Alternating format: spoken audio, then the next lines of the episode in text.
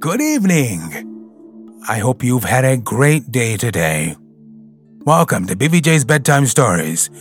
I'm Big Voice Jay, and this is the show where we get you ready for a good night's sleep with public domain short stories just for you.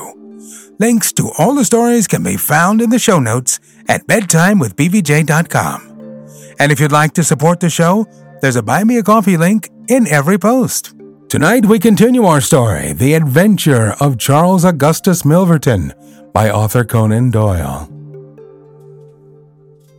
Holmes and I put on our dress clothes so that we might appear to be two theater goers homeward bound.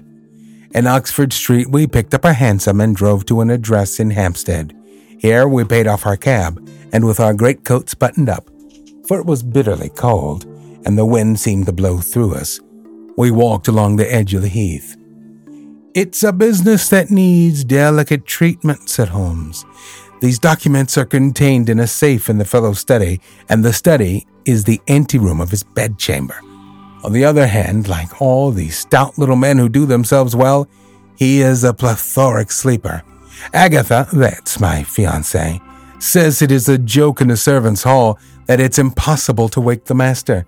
He has a secretary who is devoted to his interests and never budges from the study all day.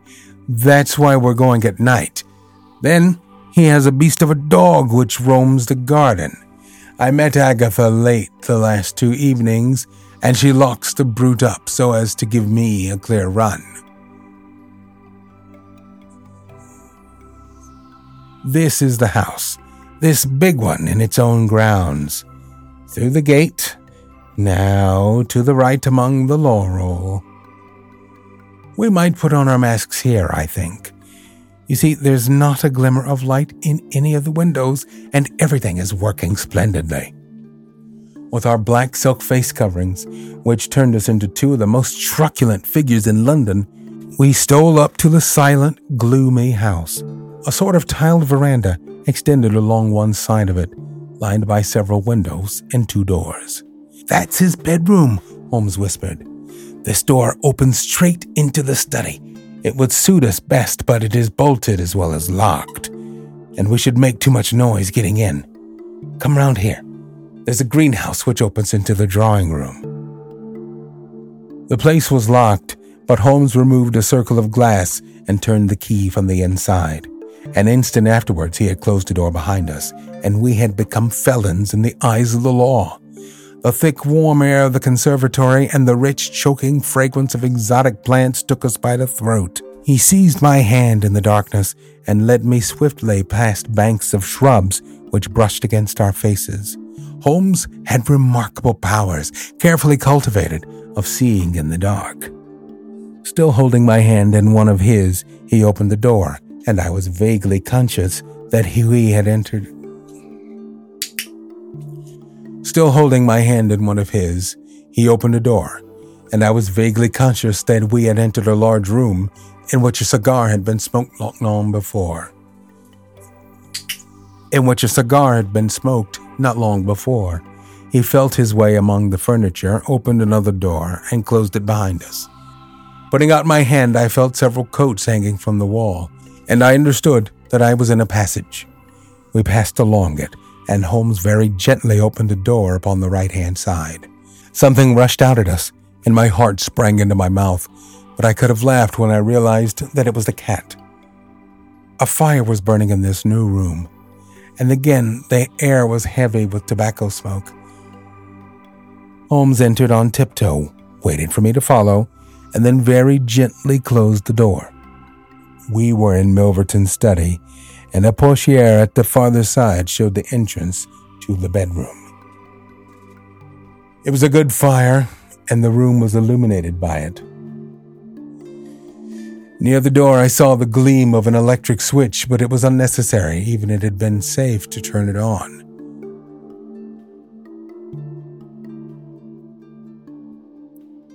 At one side of the fireplace was a heavy curtain, which covered the bay window we had seen from outside. On the other side was the door which communicated with the veranda. A desk stood in the center, with a turning chair of shining red leather. Opposite was a large Opposite was a large bookcase with a marble bust of Athene on the top. In the corner between the bookcase and the wall, there stood a tall green safe, the firelight flashing back from the polished brass knobs upon its face. Holmes stole across and looked at it. Then he crept to the door of the bedroom and stood with slanting head, listening intently. No sound came from within.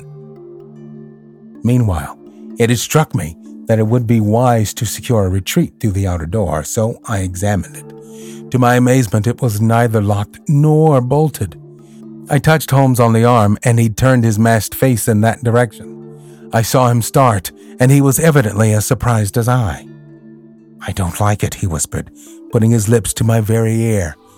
I can't quite make it out. Anyhow, we have no time to lose. Can I do anything? Yes, stand by the door. If you hear anyone come, bolt it on the inside, and we can get away as we came. If they come the other way, we can get through the door if our job is done, or hide behind those window curtains if it is not. Do you understand? I nodded and stood by the door. My first feeling of fear had passed away, and I was thrilled now with a keener zest than I had ever enjoyed when we were the defenders of the law instead of its defiers. The high object of our mission, the consciousness that it was unselfish and chivalrous, the villainous character of our opponent, all added to the sporting interest of the adventure. Far from feeling guilty, I rejoiced and exulted in our dangers. With a glow of admiration, I watched Holmes unrolling his case of instruments and choosing his tool with the calm, scientific accuracy of a surgeon who performs a delicate operation. I knew that the opening of sales was a particular hobby with him, and I understood the joy which it gave him to be confronted with this green and gold monster, the dragon which held in its maw the reputations of many fair ladies. Turning up the cuffs of his dress coat, he had placed his overcoat on a chair. Holmes laid out two drills, a jemmy, and several skeleton keys. I stood at the center door with my eyes glancing at each of the others, ready for any emergency, though indeed, my plans were somewhat vague as to what I should do if we were interrupted. For half an hour, Holmes worked with concentrated energy, laying down one tool, picking up another, handling each with the strength and delicacy of the trained mechanic. Finally, I heard a click. The broad green door swung open, and inside I had a glimpse of a number of paper packets, each tied, sealed, and inscribed. Holmes picked one out, but it was hard to read by the flickering fire, and he drew out his little dark lantern, for it was too dangerous, with Milverton in the next room, to switch on the electric light. Suddenly, I saw him halt, listen intently, and then in an instant, he had swung the door of the safe to, picked up his coat, stuffed his tools into his pocket, and darted behind the window curtain, motioning me to do the same. It was only when I had joined him there that I heard what had alarmed his quicker senses. There was a noise somewhere within the house. A door slammed in the distance, and a confused, dull murmur broke itself into the measured thud of heavy footsteps rapidly approaching. They were in the passage outside the room. They paused at the door. The door opened. There was a sharp snick as the electric light was turned on. The door closed once more, and the pungent reek of a strong cigar was borne to our nostrils. Then the footsteps continued backwards and forwards, backwards and forwards, within a few yards of us, Finally, there was a creak from a chair, and the footsteps ceased. Then a key clicked in a lock, and I heard the rustle of papers. So far, I had not dared to look out, but now I gently parted the division of the curtains in front of me and peeped through. From the pressure of Holmes's shoulder against mine, I knew that he was sharing my observations. Right in front of us, and almost within our reach, was the broad, rounded back of Milverton, it was evident that we had entirely miscalculated his movements, that he had never been to his bedroom, but that he had been sitting up in some smoking or billiard room in the farther wing of the house, the windows of which we had not seen. His broad, grizzled head, with its shining patch of baldness, was in the immediate foreground of our vision.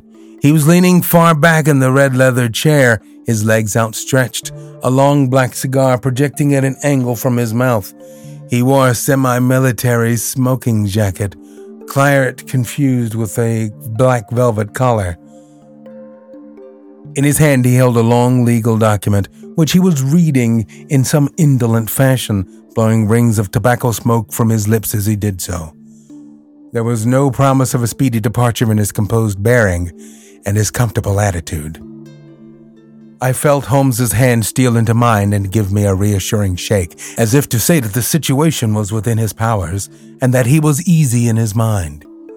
I was not sure whether he had seen what was only too obvious from my position that the door of the safe was imperfectly closed and that Milverton might at any moment observe it. In my own mind, I had determined that if I was sure from the rigidity of his gaze that it had caught his eye, I would at once spring out throw my greatcoat over his head, pinion him, and leave the rest to Holmes. But Milverton never looked up. He was languidly interested by the papers in his hand, and page after page was turned as he followed the argument of the lawyer. At least, I thought, when he has finished the document and the cigar, he will go to his room. But before he had reached the end of either, there came a remarkable development which turned our thoughts into quite another channel. Several times I had observed that Milverton looked at his watch, and once he had risen and sat down again with a gesture of impatience. The idea, however, that he might have an appointment at so strange an hour never occurred to me until a faint sound reached my ears from the veranda outside. Milverton dropped those papers and sat rigid in his chair. The sound was repeated, and then there came a gentle tap at the door. Milverton rose and opened it. Well, said he, curtly, you were nearly a half an hour late. So this was the explanation of the unlocked door and of the nocturnal vigil of Milverton. There was the gentle rustle of a woman's dress. I had closed the slit between the curtains as Milverton's face had turned in our direction but now I ventured very carefully to open it once more. He had resumed his seat, the cigar still projecting at an insolent angle from the corner of his mouth. In front of him, in the full glare of the electric light, there stood a tall, slim, dark woman, a veil over her face, a mantle drawn round her chin. Her breath came quick and fast, and every inch of the lithe figure was quivering with strong emotion. Well, said Milverton, You've made me lose a good night's rest, my dear. I hope you'll prove worth it. You couldn't come any other time, eh? The woman shook her head. Well, if you couldn't, you couldn't. If the Countess is a hard mistress, you have your chance to get level with her now. Bless the girl, what are you shivering about? That's right, pull yourself together. Now let's get down to business. He took a note from the drawer of his desk. You say that you have the letters which compromise the Countess d'Albert. You want to sell them. I want to buy them. So far, so good. It only remains to fix a price. I should want to inspect the letters, of course, if they are really good specimens. Great heavens! Is it you? The woman, without a word, had raised her veil and dropped the mantle from her chin. It was a dark, handsome, clear cut face which confronted Milverton, a face with a curved nose, strong, dark eyebrows, shading hard, glittering eyes, and a straight, thin lipped mouth set in a dangerous smile. It is I, she said, the woman whose life you have ruined. Milverton laughed, but fear vibrated in his voice. You were so very obstinate, said he. Why did you drive me to such extremities? I assure you I wouldn't hurt a fly of my own accord. But every man has his business, and what was I to do? I put the price well within your means. You would not pay. So you sent the letters to my husband, and he, the noblest gentleman who ever lived, a man whose boots I was never worthy to lace, he broke his gallant heart and died. You remember that last night when I came through that door, I begged and prayed you for mercy, and you laughed in my face as you are trying to laugh now, only your coward heart cannot keep your lips from twitching. Yes, you never thought to see me here again. but it was that night which taught me how I could meet you face to face and alone.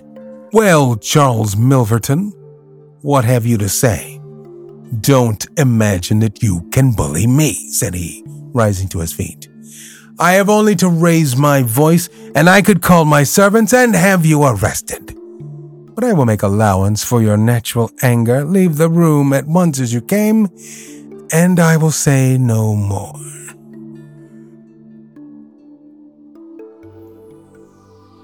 The woman stood with her hand buried in her bosom and the same deadly smile on her thin lips. You will ruin no more lives as you ruined mine. You will wring no more hearts as you wrung mine. I will free the world of a poisonous thing.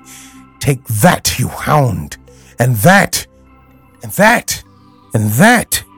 She had drawn a little gleaming revolver and emptied barrel after barrel into Milverton's body the muzzle within two feet of his shirt front. He shrank away and then fell forward upon the table, coughing furiously and clawing among the papers. Then he staggered to his feet, received another shot, and rolled upon the floor. You've done me, he cried, and lay still. The woman looked at him intently and ground her heel into his upturned face. She looked again, but there was no sound or movement. I heard a sharp rustle the night air blew into the heated room, and the Avenger was gone.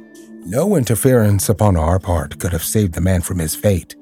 But as the woman poured bullet after bullet into Milverton's shrinking body, I was about to spring out when I felt Holmes's cold, strong grasp upon my wrist. I understood the whole argument of that firm, restraining grip that it was no affair of ours, that justice had overtaken the villain, that we had our own duties and our own objects, which were not to be lost sight of. But hardly had the woman rushed from the room when Holmes, with soft, swift, silent steps, was over at the other door. He turned the key in the lock. At the same instant, we heard voices in the house and the sound of hurrying feet. The revolver shots had roused the household. With perfect coolness, Holmes slipped access to the safe, filled his two arms with bundles of letters, and poured them all into the fire. Again and again he did it until the safe was empty. Someone turned the handle and beat upon the outside of the door. Holmes looked swiftly round. The letter, which had been the messenger of death for Milverton, lay, all muddled with his blood, upon the table. Holmes tossed it in among the blazing papers. Then he drew the key from the outer door, passed through after me, and locked it on the outside. This way, Watson, said he. We can scale the garden wall in this direction. I could not have believed that an alarm could have spread so swiftly. Looking back, the huge house was one blaze of light. The front door was open and figures were rushing down the drive. The whole garden was alive with people, and one fellow the whole garden was alive with people, and one fellow raised a view hello as we emerged from the veranda and followed hard at our heels. Holmes seemed to know the ground perfectly and he threaded his way swiftly among a plantation of small trees, I close at his heels, and our foremost pursuer panting behind us. It was a six foot wall which barred our path, but he sprang to the top and over. As I did the same, I felt the hand of the man behind me grab at my ankle, but I kicked myself free and scrambled over a glass strewn coping. I fell upon my face among some bushes but Holmes had me on my feet in an instant, and together we dashed away across the huge expanse of Hampstead Heath. We had run two miles, I suppose, before Holmes at last halted and listened intently. All was absolute silence behind us. We had shaken off our pursuers and were safe. We had breakfasted and were smoking our morning pipe on the day after the remarkable experience which I have recorded, when Mr. Lestrade of Scotland Yard very solemn and impressive, was ushered into our modest sitting room. Good morning, Mr. Holmes, said he. Good morning. May I ask if you are very busy just now? Not too busy to listen to you. I thought that perhaps, if you had nothing particular on hand, you might care to assist us in a most remarkable case which occurred only last night at Hampstead. Dear me, said Holmes. What was that? A murder. A most dramatic and remarkable murder. I know how keen you are upon these things, and I would take it as a great favor if you would step down to Appledore Towers and give us the benefit of your advice. It is no ordinary crime. We have had our eyes upon this Mr. Milverton for some time, and between ourselves, he was a bit of a villain. He's known to have held papers which he used for blackmailing purposes. These papers have all been burned by the murderers. No article of value was taken, as it is probable that the criminals were men of good position whose sole object was to prevent social exposure. Criminals? said Holmes. Plural? Yes, there were two of them. They were, as nearly as possible, captured red handed. We have their footmarks, we have their description. It's ten to one that we trace them. The first fellow was a bit too active, but the second was caught by the undergardener and only got away after a struggle. He was a middle sized, strongly built man, square jaw, thick neck, mustache, a mask over his eyes. That's rather vague, said Sherlock Holmes. Why, it might be a description of Watson. It's true, said the inspector with much amusement. It might be a description of Watson. Well, I am afraid I can't help you, Lestrade, said Holmes. The fact is that I knew this fellow Milverton, that I considered him one of the most dangerous men in London, and that I think that there are certain crimes which the law cannot touch, and which therefore, to some extent, justify private revenge. No, it's no use arguing. I've made up my mind. My sympathies are with the criminals rather than with the victim, and I will not handle this case.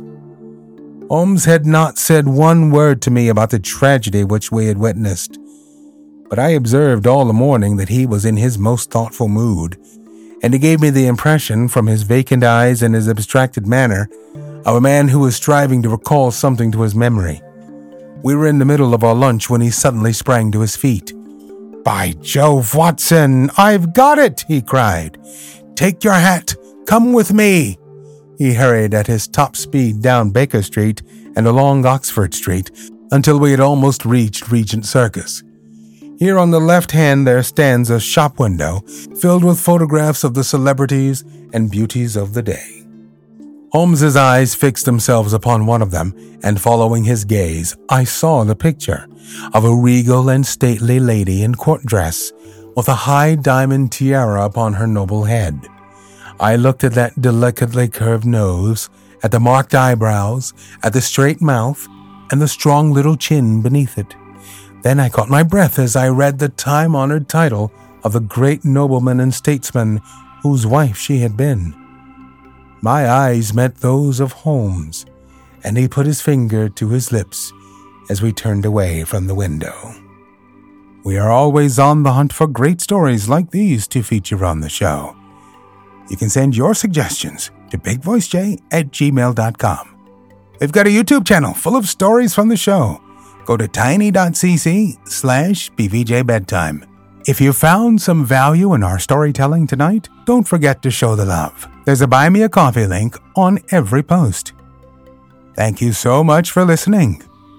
Good night. Diamond Club hopes you have enjoyed this program.